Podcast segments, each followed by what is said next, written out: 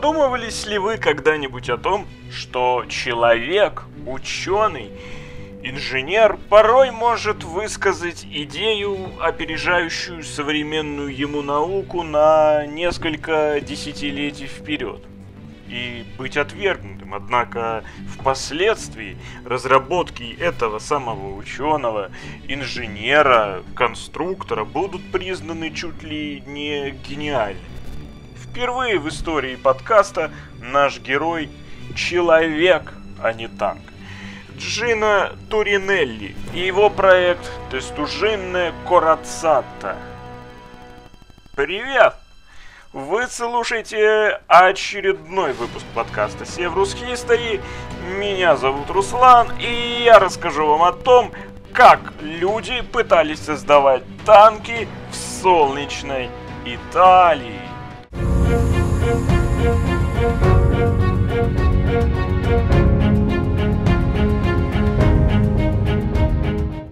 Видно, что в 1916 году о британских танках слышал весь мир. Совершенно логично предположить, что более-менее развитые страны захотели попробовать свои силы в создании этого нового вида вооружения. В Италии проживало как раз несколько танковых энтузиастов, которые решились на разработку проекта новой боевой машины. Естественно, ни технологий, ни навыков, ни опыта у них не было.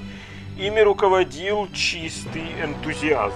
В итоге в Италии появилось несколько любопытных, так сказать, бумажных машин. Свои чертежи предоставили такие фирмы, как Fiat и Ansaldo – нас интересует именно Ансальдо, которые разрабатывали свою машину, учитывая, что они не будут развивать свой проект до тех пор, пока окончательно и официально не получат заказ и финансирование от итальянских вооруженных сил. Так, под руководством Джина Туринелли, автомобильного инженера из конюшен Ансальда, началась разработка первого итальянского танка, получившего полное наименование Тестушин Корацата Ансальдо Туринелли, то есть черепаховый броненосец от Ансальда и Туринелли, или попросту Тестушинне Корацата.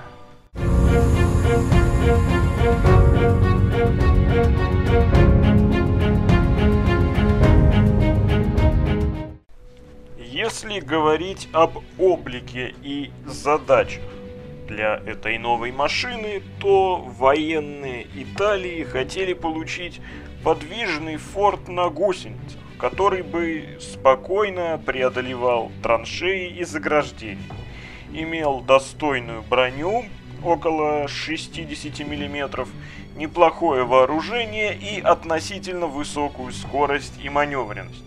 В общем, внешне корпус будущего танка был похож на верхнюю часть подводной лодки. Проще говоря, вытянутый овал с тремя башнями на корме, на носу и по центру. Потому что люди уже знали, что закругленные листы стали чуть лучше держат удар. Шасси дело проходило несколько оригинальнее. Для улучшения проходимости танку выдали целых два бензиновых 200-сильных двигателя, которые были сопряжены с генераторами электрической трансмиссии. Все это, конечно же, повышало управляемость танка и обеспечивало лучший, что называется, комфорт для экипажа. Однако это оказалось слишком дорого. Любопытны сами гусеницы. Их было не две, а целых четыре. Проще говоря, два катка были объединены в одну тележку гусениц. И таких тележек было по две с каждого бота, а между тележками еще запихнули 6 катков. Еще столько же катков было спереди и сзади танка, правда гусеницами их не снабжали. За счет возможности тележек поворачиваться влево-вправо и подниматься вверх-вниз, а также посредством гусениц, аж 90-сантиметровой ширины получилась очень комфортная и качественная подвеска, но крайне дорогая и сложная в производстве. Боевое отделение выглядело таким образом. В центре поставлена башня со смотровыми приборами, а на носу и корме танка обе башни были вооружены. Неизвестен точно калибр орудий, но предполагают, что в эти башни планировалось поставить пушки калибром 37 или 65 мм. По бокам танка Джино Туринелли решил поставить 4 пулемета, например, типа Fiat Rivelli М1914.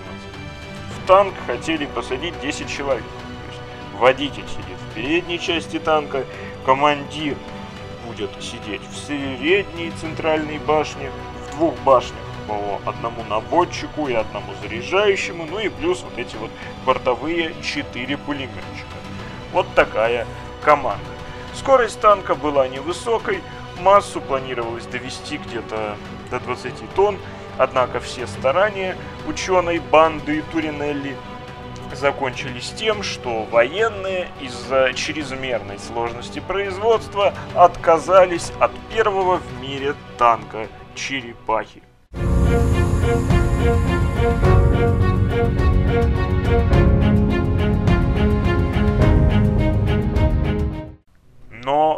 Джино Туринелли не отступил. Уже к 1917 году он переработал все, что было, все сломал и починил несколько раз, а по итогу получил проект нового танка, радикально отличавшегося от всего существовавшего в те годы. Так, итальянский конструктор изменил компоновку корпуса. Теперь она напоминала поздние немецкие самоходки времен Второй мировой войны, то есть низкое моторное отделение спереди, затем более высокая, но бронированная рубка с длинным орудием, так называемый обитаемый отсек, только гусеницы были по-прежнему четыре. Двигатель решили сделать один, 200-сильный, Однако некоторые источники говорят, что силовую установку оставили прежней, то есть два двигателя с электротрансмиссией. Гусеницы все равно изменили. Зачем-то вместо и так сложной тележки придумали более сложную трапецию. По краям ведущие колеса, а между ними семь маленьких катков, где два катка, которые стояли ближе всего к ведущим колесам, были задуманы чуть больше остальных катков. Ширина же гусениц сократилась до 25-30 сантиметров. Напомню, до этого она была целых 90. Ведущие колеса машины были на носу и корме, а направляющие по центру. Катки без гусениц теперь планировалось ставить только в передней и задней части танка. Историки подозревают, что вооружение нового танка Туринелли оставалось прежним. Официально же этих документов, подтверждающих другое вооружение, не было. Зато ученые заявляют, что известно документально, что танк должен был быть в длину чуть больше 6,5 метров, в ширину свыше 3 метров, а высота потенциального танка – составляла бы около 2,5 метров при той же самой массе в 20 тонн. Конечно же, инженер Туринелли больше всего надеялся на свою революционную ходовую часть, ее проходимость и маневренность, однако ожидания не оправдались.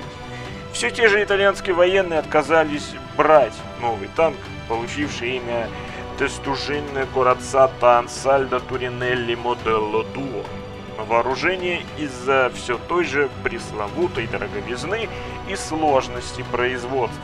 Правда, в этот раз они придумали новое оправдание. Якобы ко времени создания машины Туринелли итальянская армия получила от Франции несколько новых танков, вследствие чего эти самые военные посчитали, что в подобной ситуации развитие собственного производства танков Италии пока не нужно.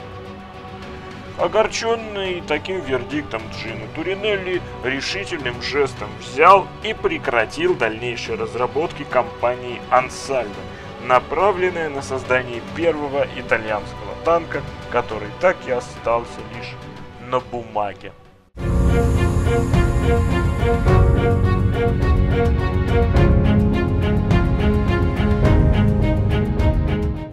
Итак, тестужины Курацата – любопытная, пусть и в полной мере никогда не существовавшая машина. Разумеется, создавать свой собственный танк с нуля – это затея крайне трудная, однако пытливые итальянские умы, в том числе и известный нам Джино Туринелли, пытались создать нечто необычное, что впоследствии бы мы смогли назвать танком. Несмотря на отказ в производстве, Туринелли все равно вошел в историю мирового танкостроения только лишь потому, что благодаря его проекту военные Италии, а спустя некоторое время и военные других стран, отказались от машин с четырьмя гусеницами в пользу танков, у которых гусениц только две.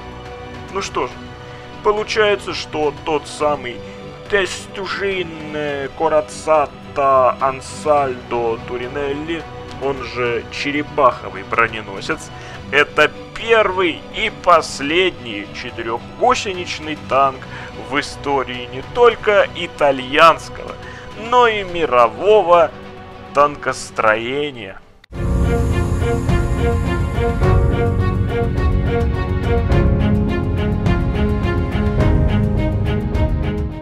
Спасибо всем, кто дослушал наш подкаст до конца.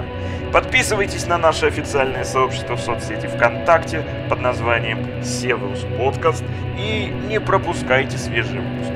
Слушайте наши подкасты, ставьте лайки, не стесняйтесь комментировать наши выпуски.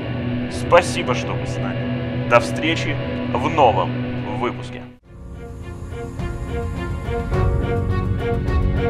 thank you